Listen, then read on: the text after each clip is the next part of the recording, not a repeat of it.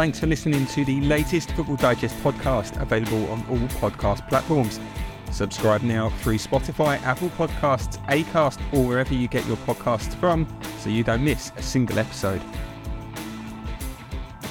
Hello and welcome along to this edition of Football Digest. I'm Ned Keating and I'm joined this morning by Patrick Austen-Hardy and Tom Victor to run the rule over the biggest talking points in football. Sadly, no John Cross this week, but hopefully we will have the gang back together next week. Might even be coming live from Naples with England playing out there, but hopefully uh, no, none of the scenes, hopefully they won't be involved in any of the scenes that we saw ahead of uh, Napoli on track Frankfurt game in the uh, Champions League, and I'm sure they won't be uh, if there are any lawyers listening. Um, chaps, we are going to start with the Champions League though this morning. Um, of course, one English club through in Manchester City, and we'll come on to them a little bit later on. Uh, but we are going to start with Liverpool this morning, Patrick. Um, and in terms of, it wasn't a defeat that we weren't expecting. We knew that they weren't going to go through in the Champions League. You know, I know Jurgen Klopp in his pre-match press conference had said, you know, even if there's a one percent chance and I'm the only person in the world to believe in it, I, I, I will still believe, and I like that. Grand, there's nothing wrong with a bit of optimism, Jurgen, but, you know, the, the defeat and the exit to Real Madrid wasn't unexpected.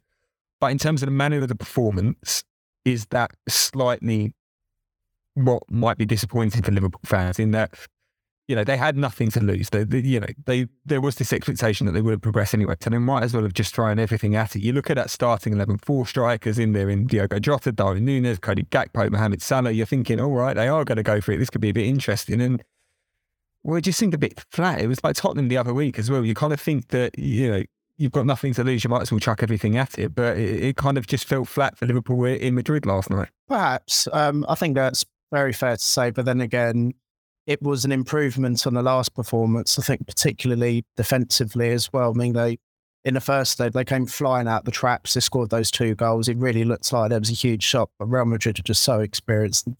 I, I don't think anyone was expecting them to blast five goals away like that at Anfield, but then they did.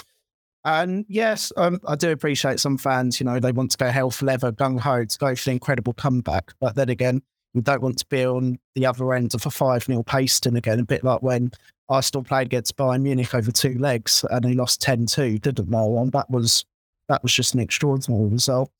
But I think the result was better. They did have a few moments at the Bernabeu where things just didn't quite go their way, heavy touches, overhit passes, things like that. But Real Madrid, they're just so inevitable, especially in the Bernabeu. You need more than a perfect performance, and something always falls their way, whether it's, as I said, a heavy touch, a deflection. I thought I thought their goal was quite fortunate as well. It was a little bit scrappy, wasn't it? But at the same time, I think, you know, I think they gave it a go, but unfortunately, it's that's a very difficult ask to overturn a three-goal deficit at Bernabeu. Tom, in terms of where Liverpool go next, Um, no game this weekend. Uh, they were due to play Fulham in the Premier League, but obviously Fulham are in F A Cup action instead. So it means they've got a nice lengthy break, obviously, with the international window coming up after this weekend. They've got a big lengthy break to get ready for the next Premier League matches. But then you look at the run that they're going to return to, um, and it's Manchester City on April first, then it's Chelsea, then it's Arsenal. Liverpool only have the top four left to play for this season. Um, they're still well in the hunt, of course. You know, uh, the defeat against Bournemouth last weekend did, did serve as a bit of a hammer blow to those chances, but they're still well in the hunt.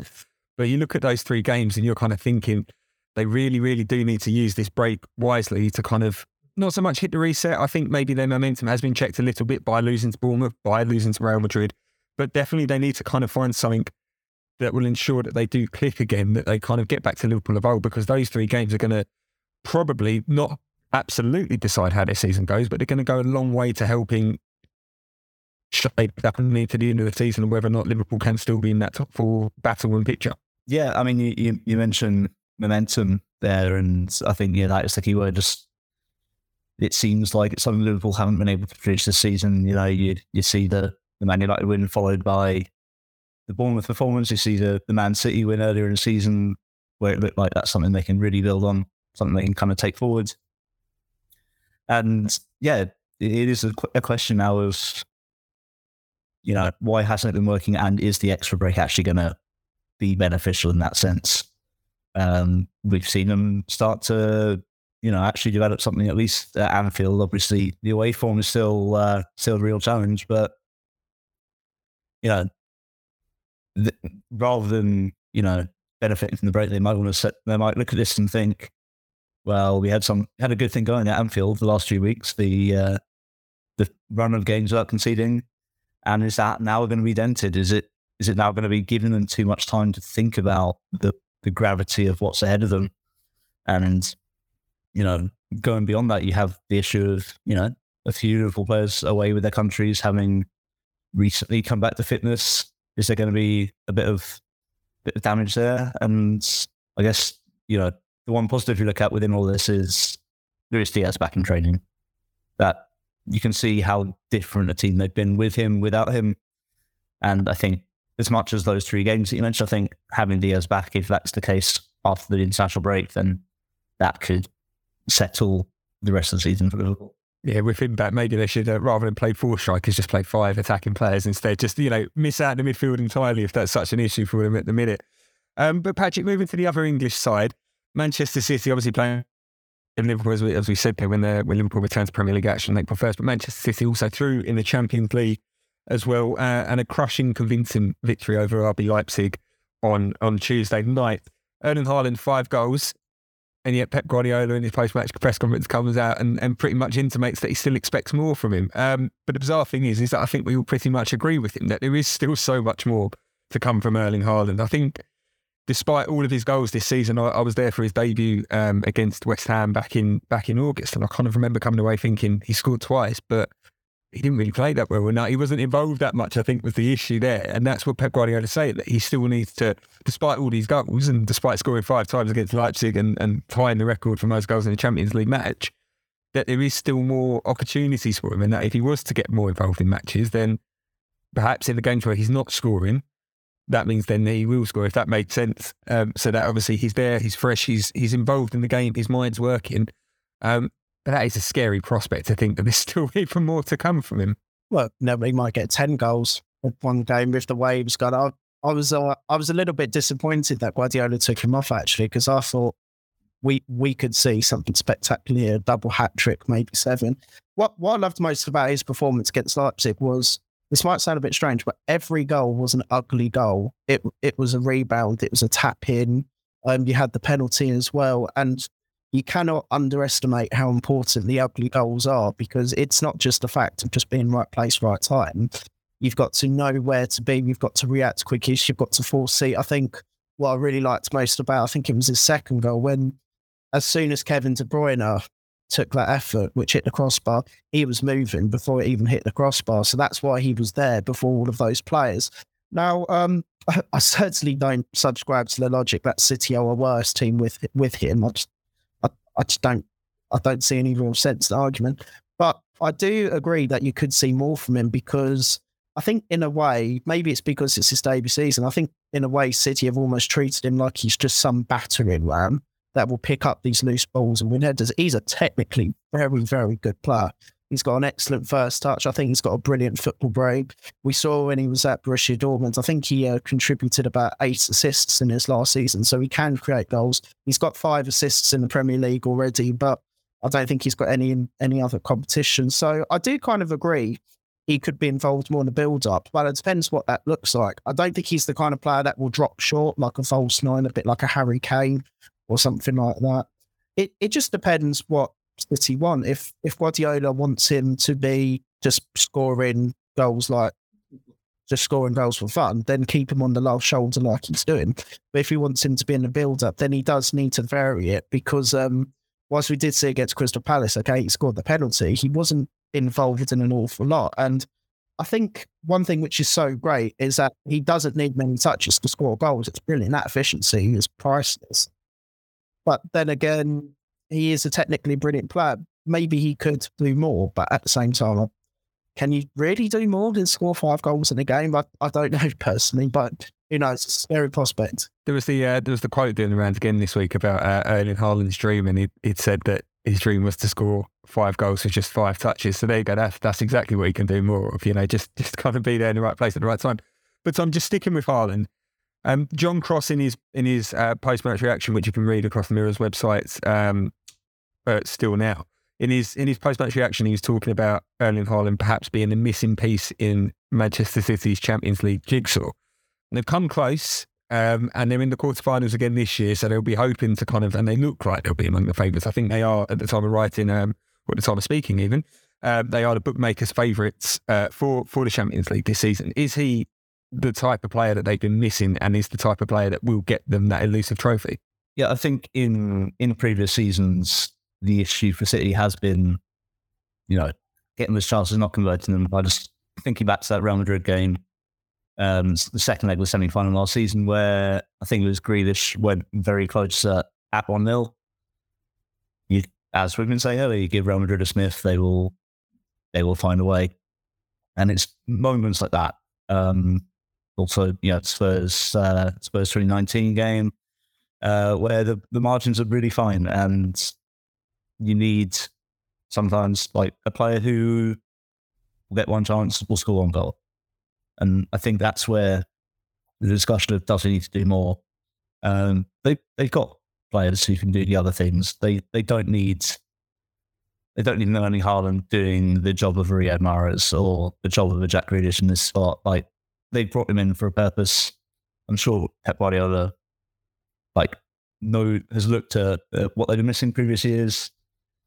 He's found found the kind of player who can deliver on that. I mean, there's a there's a reason why they allow Gabriel Jesus to go, why they allow Raheem Sterling to go, and that is a reliance on, you know, or an acceptance that Erling Haaland can produce, you know, the extra one percent where wherever it is in the uh, in the key games, whether that's the quarterfinal, whether it's further on in the competition. And it's yes, City haven't won the Champions League yet, but with I guess weirdly, with the exception of that uh, Lyon game in twenty twenty, but like um, you know, recent years it's it's been those tiny, tiny margins, and that's why you get a guy who can just override those margins and just, you know, make them not matter. Yeah, that, that Lyon game I think still lives on in infamy, doesn't it? You know, setting up to Manchester City, just just the thought and the idea of Manchester City tweaking their tactics to uh, to ensure that they nullify Lyon's threats rather than kind of focusing on their own. It still seems bizarre to even say that out loud, even in this day and age.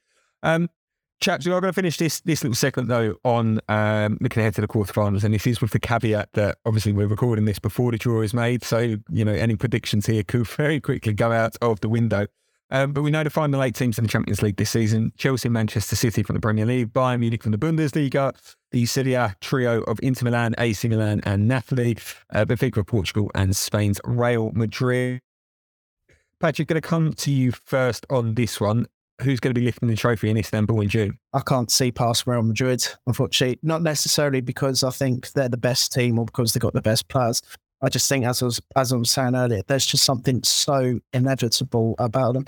I think beating Real Madrid over two legs might actually be one of the greatest challenges in sport as a whole. It's almost like in tennis, Rafael Nadal at the French Open, he was just almost indestructible. I think very, very few people beat it. It just seemed impossible. It's just like, it reminds me of when Chelsea, it's last year, Real Madrid had three legs. They, they played against P S G, played against Chelsea, they played against Manchester City. They should have been knocked out in every single one of them. They they had absolutely no right to win any of those games, but they found a way because they've just got so much experience. They've got know-how. You've got Karim Benzema, who's just a sensational striker. Modric and Kroos are like the Benjamin Buttons of footballs of football at the moment. We got Carlo Ancelotti, who's the calmest man in the room, no matter what. It's even when Liverpool went two nil ahead at Anfield, I I just thought, I think Real Madrid will get back. I, I just, I, I knew they would. I did think they'd get back in that kind of fashion. No balls. Well, I, having said that, you know, if they if they get drawn against Bayern Munich or someone like that, and then the two giants get drawn against each other, then they could get knocked out. And I think it's, I think three teams. I think, yeah, Manchester City are in there as well. They'll be huge. I've got my eye on Napoli, though. I really, really do, because that they're just in the zone. That They're blasting everyone away, and they have an eighteen-point lead in Serie A, which you, you can almost, with an eighteen-point lead, okay, yeah, mathematically it's not over yet, but you can almost switch off in a way as well. I think that that will be a landmark title for them, that Serie A. I think it's the first one in about thirty years or something like that. So I imagine most of their focus will be on that. But even still, that they seem to have everything at the minute, and then they're not just beating opponents; they're, they're battering them as well. Like what they did to Frankfurt, what they did to Liverpool in the group stages. I think they blasted Ajax and Rangers away as well. So they've made a huge statement. All it depends with them is with experience for start, and B, if they do end up coming up against a Real Madrid or Manchester City, can they carry that form into there? But it's. It's it's quite an open playing field overall, really. I mean, I, I still think Real, Real Madrid are my winners, I believe. But I, there could be a shock, though, in there as well. It it really depends what the draw is. And Tom, for you, who do you think uh, will be lifting the trophy at the Atatürk Stadium? Yeah, as you say, Patrick, with, with Real Madrid, like, there's even a sense that, sort of, I remember twenty nineteen when um, when they lost to Ajax, still thinking, oh, like, you know, Zidane's coming back. It's going to be some way that they override that result and somehow get let back in and still win it. Like, even when they've been knocked out of the tournament, it feels like they're still still in the running for it.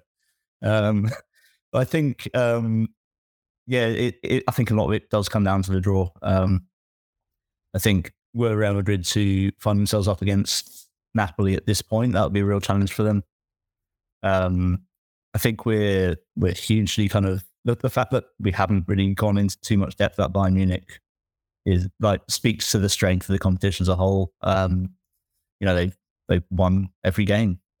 they've, uh, I think they're they're still not secure in, in the Bundesliga, but they, you know, they were given that that group with Barcelona and Inter, and I think it's kind of slipped under the radar a bit how how dominant they were in that, and and then again against P S G. Um, but I'm I'm gonna ignore all of those teams that I mentioned. I think this is City's year. I think um, I think the way that they've approached the Champions League as opposed to the Premier League this season suggests that, you know, it, it comes from a place of, okay, we won it this time.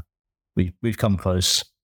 And I think while there is still a huge amount of competition, I think City have something different this season. I think in, in Europe, they've looked pretty unstoppable. They've looked like they've got the luck as well, which has not necessarily happened with them in previous years. Uh, we've seen, I think it was the yeah, it was the Spurs game, wasn't it, in twenty nineteen, where like ninety-nine times out of one hundred they're going through from that game, and you get we get the one out of one hundred where they don't. I think you saw the the penalty that was given against Leipzig the other night. It's like maybe things are kind of turning in their direction. Maybe things are, you know, they're getting the rub of the green as well as having the obvious quality that they have in the squad. So I'm going to go City. I think it's just their time. This is where I'll go really contrarian, stick your neck on the line and say we'll have a uh, Benfica A C Milan final. That will never happen in a month of Sundays.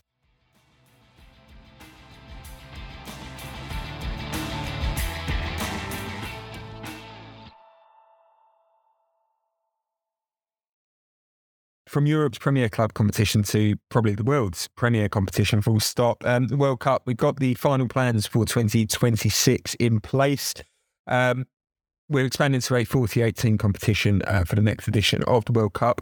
Um, prior to the previous edition in December, there was all this talk about moving to, to twelve groups of, I'm trying to do the maths here, um, sixteen groups of three, that was it. There's too many numbers. There is, in this section, if maths are not your strong point, there are about to be quite a lot of numbers thrown at you, so I do apologise. Even I'm struggling, and I got, and I have an A at G C S E in maths as well, so this should be quite interesting. But yes, it was supposed to be sixteen groups of three, um, but there was always the suggestion when that was being thrown around that it could lead to dead rubbers and, and you know, um, the drama that we saw in Qatar basically not being replicated. You know, we all remember that group stage, and I think every single group had something brilliant riding on it, and the drama that we had was was unmatched, and it was phenomenal. And I think that may be played into the change of plans that we've seen this week, in that now it is twelve groups of four. Yes, I, again, I am still running through the maths in my head to make sure that I have got forty-eight as my final number. So yes, twelve groups of four is now the plan.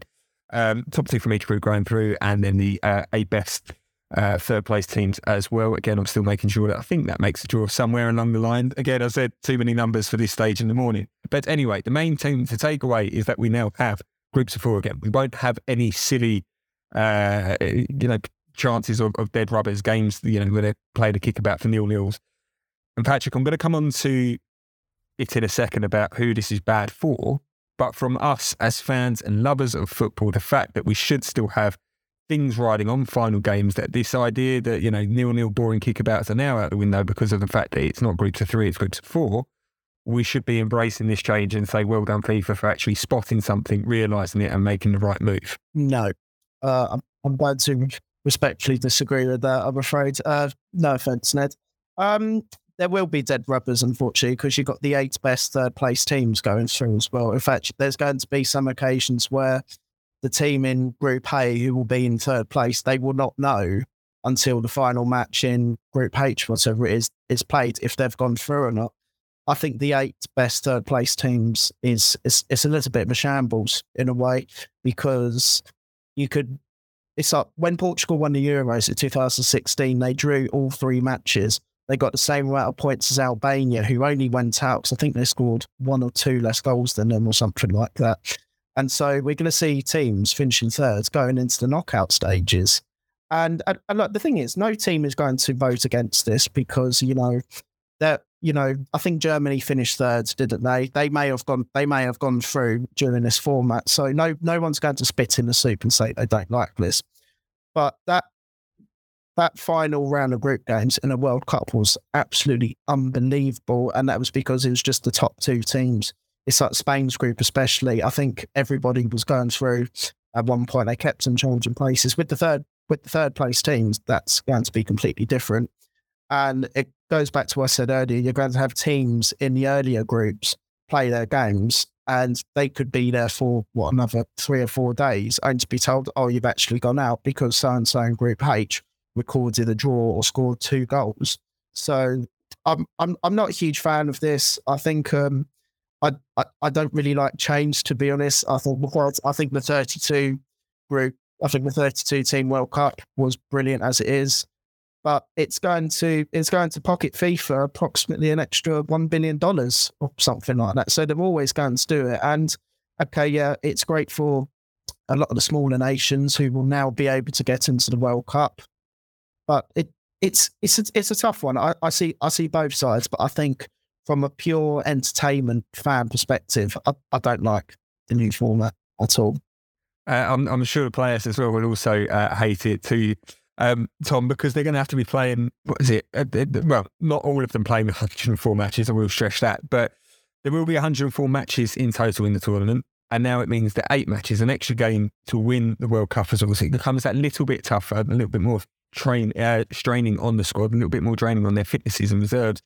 And from a player's point of view, um, and we'll come on to this point a little bit later on as well, because of course there's the Club World Cup uh, plans that we've got to talk about as well.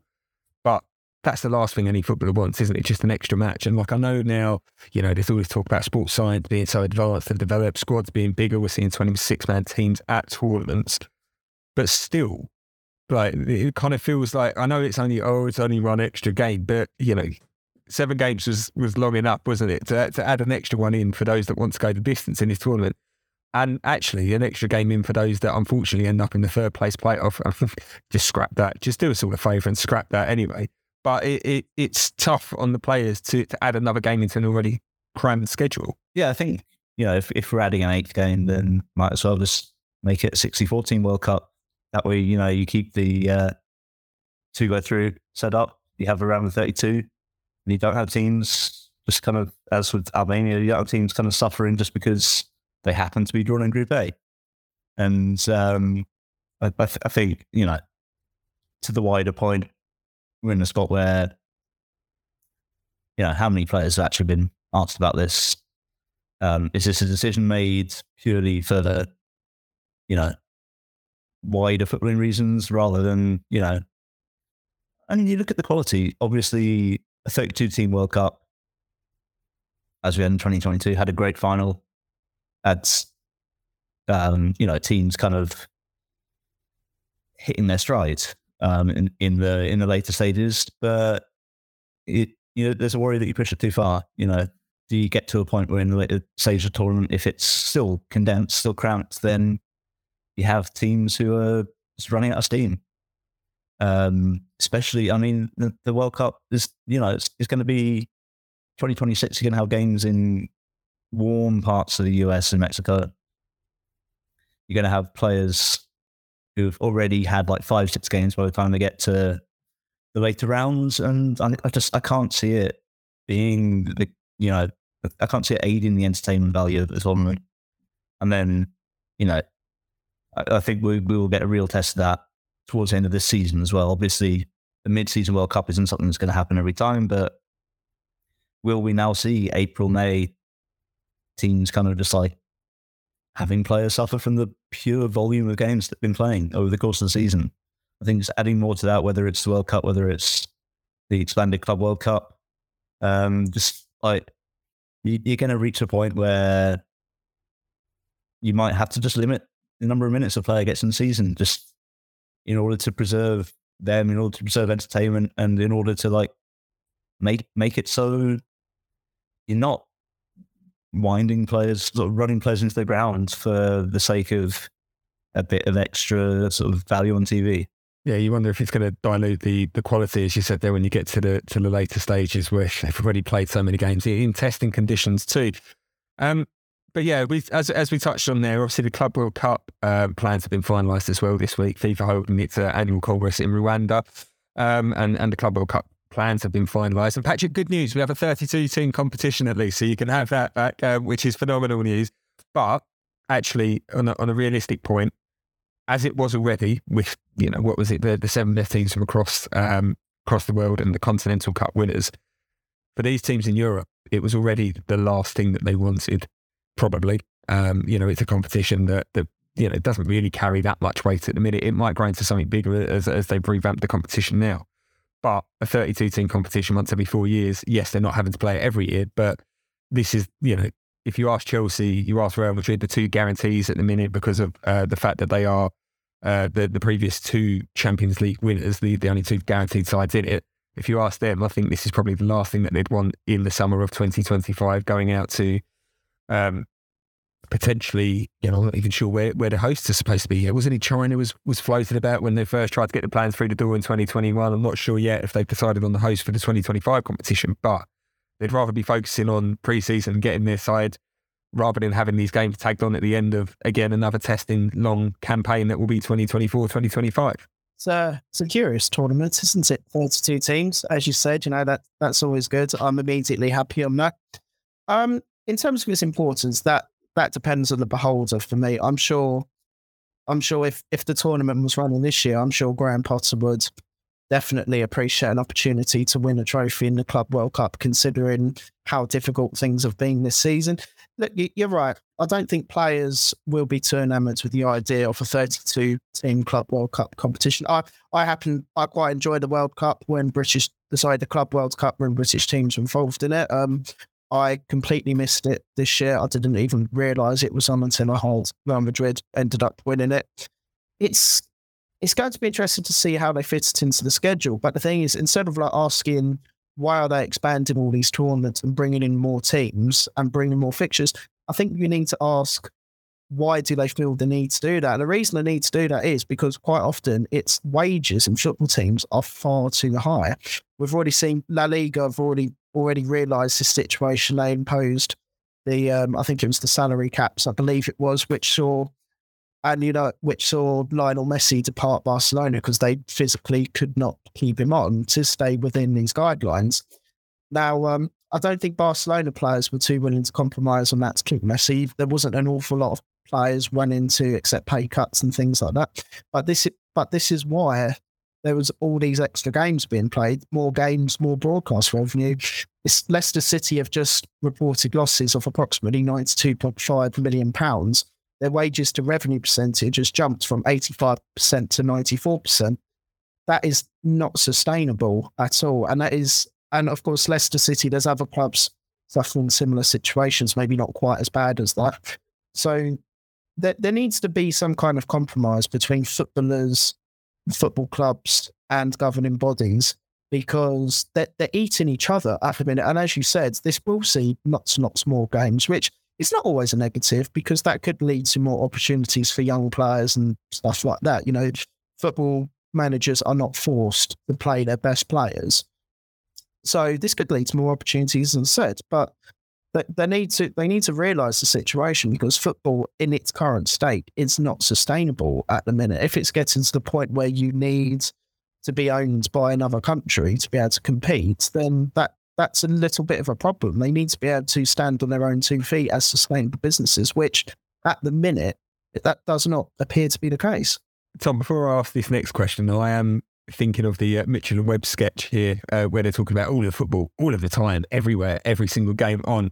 But are we reaching that point? Are we getting to that stage that we actually probably have too many football matches in a calendar, and that, you know, after after these latest plans from FIFA, that we're actually getting to a point where, frankly, there is no further room to add to the calendar? Or, you know, am I being a bit too pessimistic there, and surely someone somewhere a bit greedy will find somewhere to squeeze in another match or two?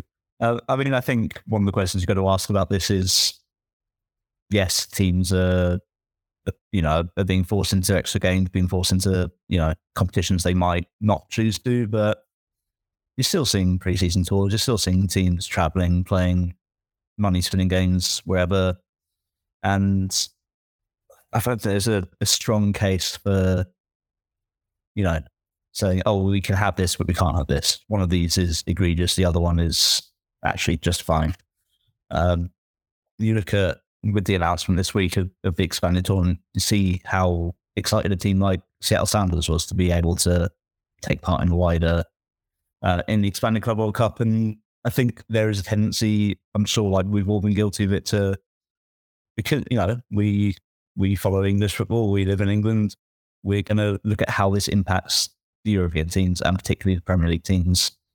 And for all FIFA's flaws, for all the other issues going on, I think we do need to kind of take a look at it from the perspective of teams from other confederations. And um, for them, this is helping, maybe helping redress some of the imbalance that has come from the, the huge amounts of money from the Champions League that have, you know, the reason why the Club World Cup is less appealing to a lot of people is because there's such an imbalance, because there are so many, you know, because the, the European teams are normally just like so far ahead of even the South American teams who at one point not that long ago would definitely give them a good run for their money.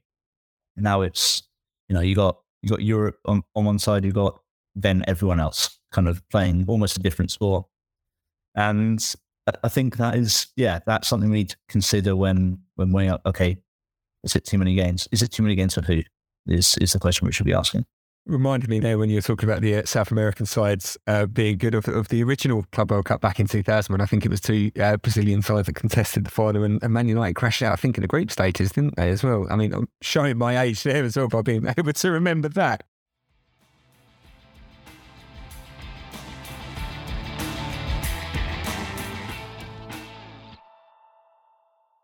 Moving from one Club Cup competition uh, into another now, the F A Cup, uh, like the Champions League, is reaching its uh, quarter-final stage, and we've got that coming up this weekend. Um, Patrick, looking at the ties, we've avoided the Manchester clubs drawing each other in this stage uh, of the competition, which means that they can both progress through. And looking at the teams that are left, do you think it's, you know, I don't want to say this, and, and of course, you know, this isn't to, to denigrate the competition, and, and this isn't to downplay, uh, you know, the chances that the likes of Fulham and Brighton still have of potentially going to Wembley, but is it, we're looking like this trophy is going to end up in Manchester hands? It's just a case of whether or not it's red hands or blue hands. Oh, um, yes, I, th- I think that does appear to be the likelihood. Obviously, you've got City coming against Burnley, which actually is a very, very interesting game because but Burnley have been sensational this year. I, I was worrying for Burnley when they went down, actually, with their ownership and things like that, and, and the manner in which they went down as well. I, I was worrying they were going to be expecting quite a long stay in the Championship. I know they've they've bounced back. Bergwijn and Vincent Kompany done a fabulous job over there. Um, but they're both, they're both dangerous games for both teams, really. And you see, Manchester United have slipped up at home a couple of times. Obviously, they had the draw to Southampton. They had the draw to Leeds recently as well. And they, they may still even be a little bit wounded as well from the the huge defeat against Liverpool. So on paper, yes, it's probably going back to Manchester.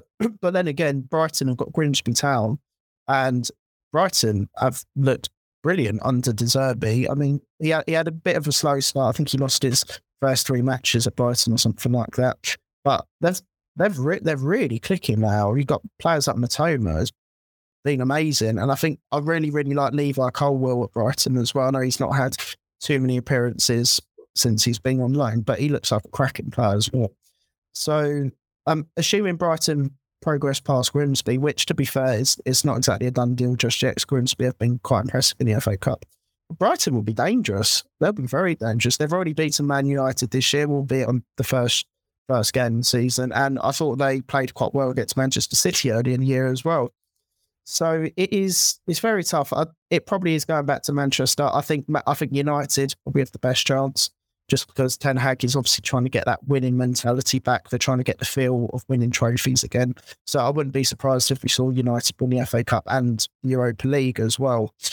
So and plus City, City won the Champions League and the Premier League. It's it's interesting. It's it's certainly not a done deal just yet, and you can't count Fulham out either as well. I mean, I thought. I mean, let's be honest, they were quite dreadful against Arsenal on the weekend. That could have been sixes and sevens.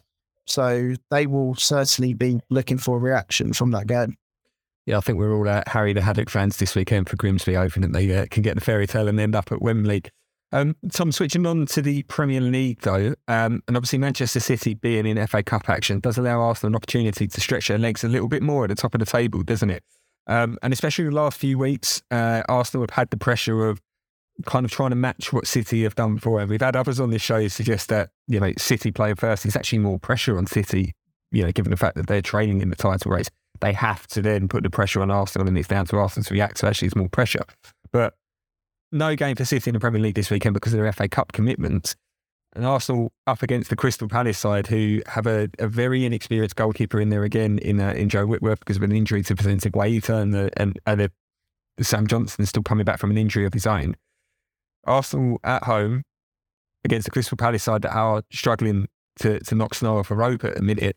It, it is that opportunity to kind of stretch that lead a little bit more. And you kind of, it, it's all about points on the board at this stage in the season, isn't it? And you know, you kind of, you think, oh, well, City have a game in hand. They, they'll, they'll win that. They'll be fine. But it's, it's that mentality, is it, as well? So that City might come off the pitch Saturday night. They'll look at it and they'll look again Sunday and, and it's growing again, and Arsenal stretching legs at the top. Yeah, no, absolutely. I think, um, at this stage in the season, anything you can do to kind of get points on the board, especially with Arsenal's fixtures coming up, they've still got, I think, City, Liverpool, Newcastle away from home. So anything they can do in front of their own fans, anything they can do to just maybe, you know, mentally make City think, oh, okay, these guys are, are they even catchable? Um, I think, yeah, I think Palace, despite, you know, they haven't won a game in twenty twenty-three, they've been struggling, they've got a rookie keeper.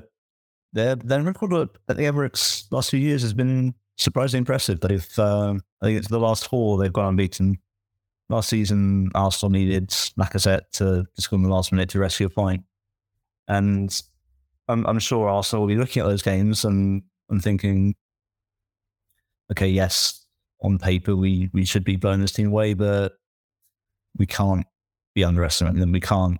Uh, You can't think it's a foregone conclusion, despite, you know, going up against a team who, you know, the the drop off since the turn of the year has meant Palace are fighting for their lives as well. So it's it's a tough one. I think opening weekend of the season when Arsenal won away at Palace, that was a sign that, okay, maybe things are changing. Maybe this team has a bit more steel about it, because that's the sort of game you might have felt they'd slip up on before. And now it's just a case of, you know, can they show that they're still real contenders now? They're still uh, like they still have that level of control, um, which even last season there wasn't wasn't necessarily there.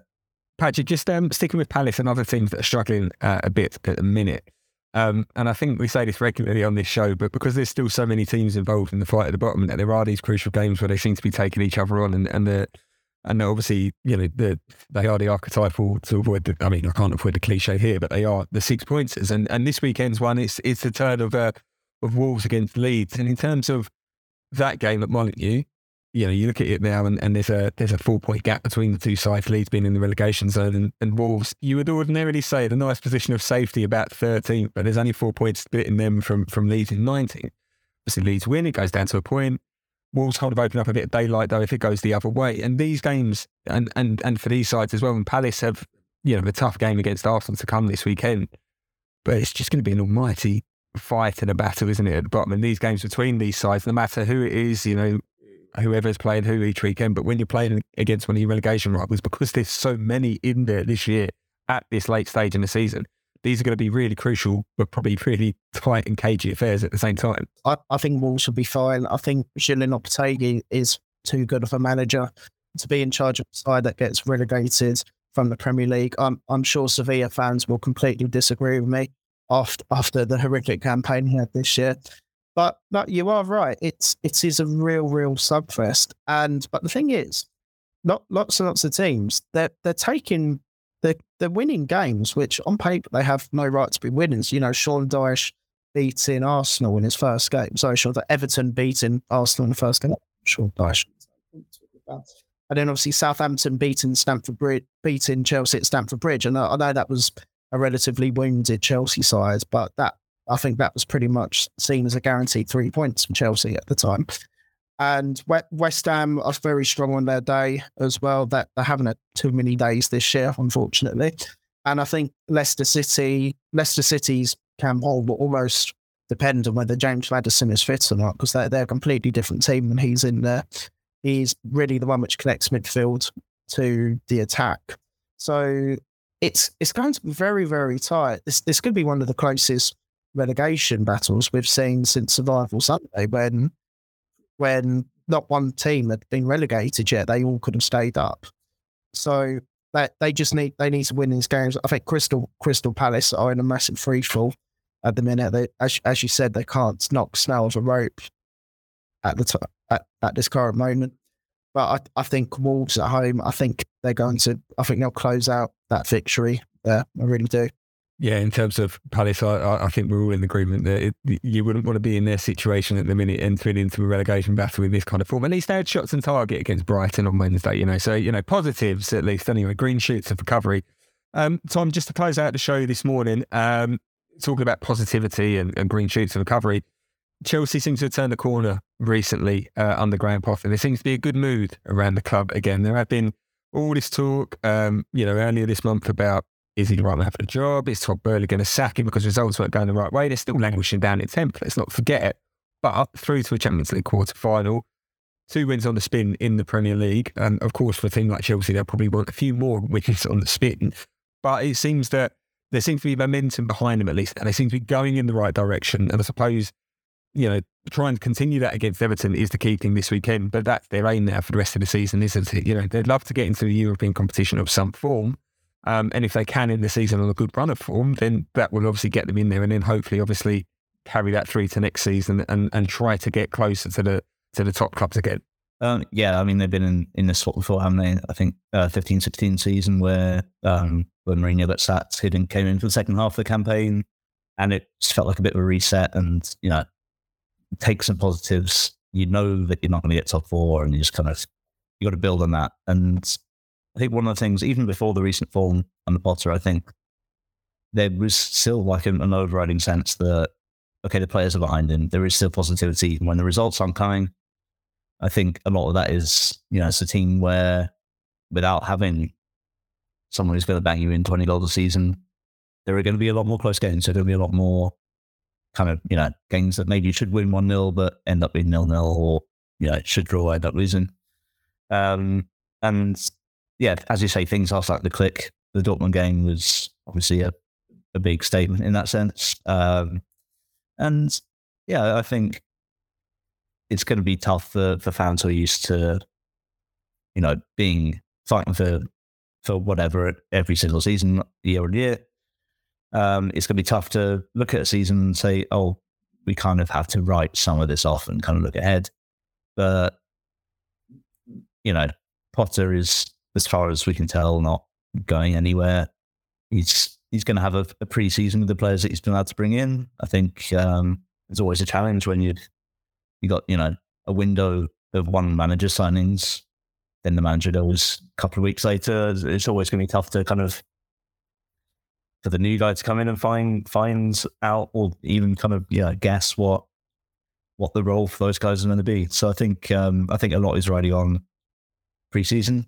Um, I think this year, yeah, they can, they can get some kind of momentum building results. They can get some morale building results. And I think that's, you know, back in summer, that's not what they liked, but just got to kind of accept that's where they're at at the moment, and I can see them being strong next year. And if all else fails, they can look forward to the Club World Cup in twenty twenty-five as well.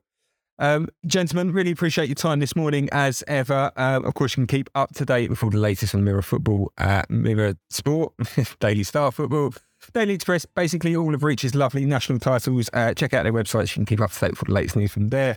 Uh, of course, you can watch this episode back. If you're listening to it, you can watch this episode back on uh, our Mirror Football YouTube channel, where you can find some lovely, great, cracking video content there as well. Hopefully we have John Cross back on Football Digest next Thursday. Might even be live and direct from Naples, all going well. Uh, but for now, it's goodbye.